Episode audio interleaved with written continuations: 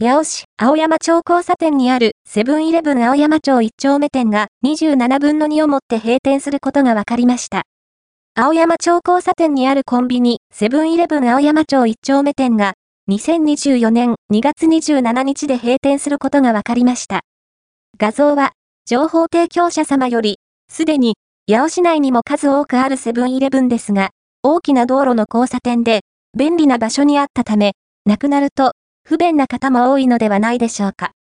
今後、この付近でセブンイレブンを利用するには、セブンイレブン、八尾南本町1丁目店セブンイレブン、八尾高見町4丁目店あたりを利用することになりそうです。立地的に、とても良い場所なので、次に何ができるのか、とても興味深いです。何か、情報が入り次第お伝えしたいと思います。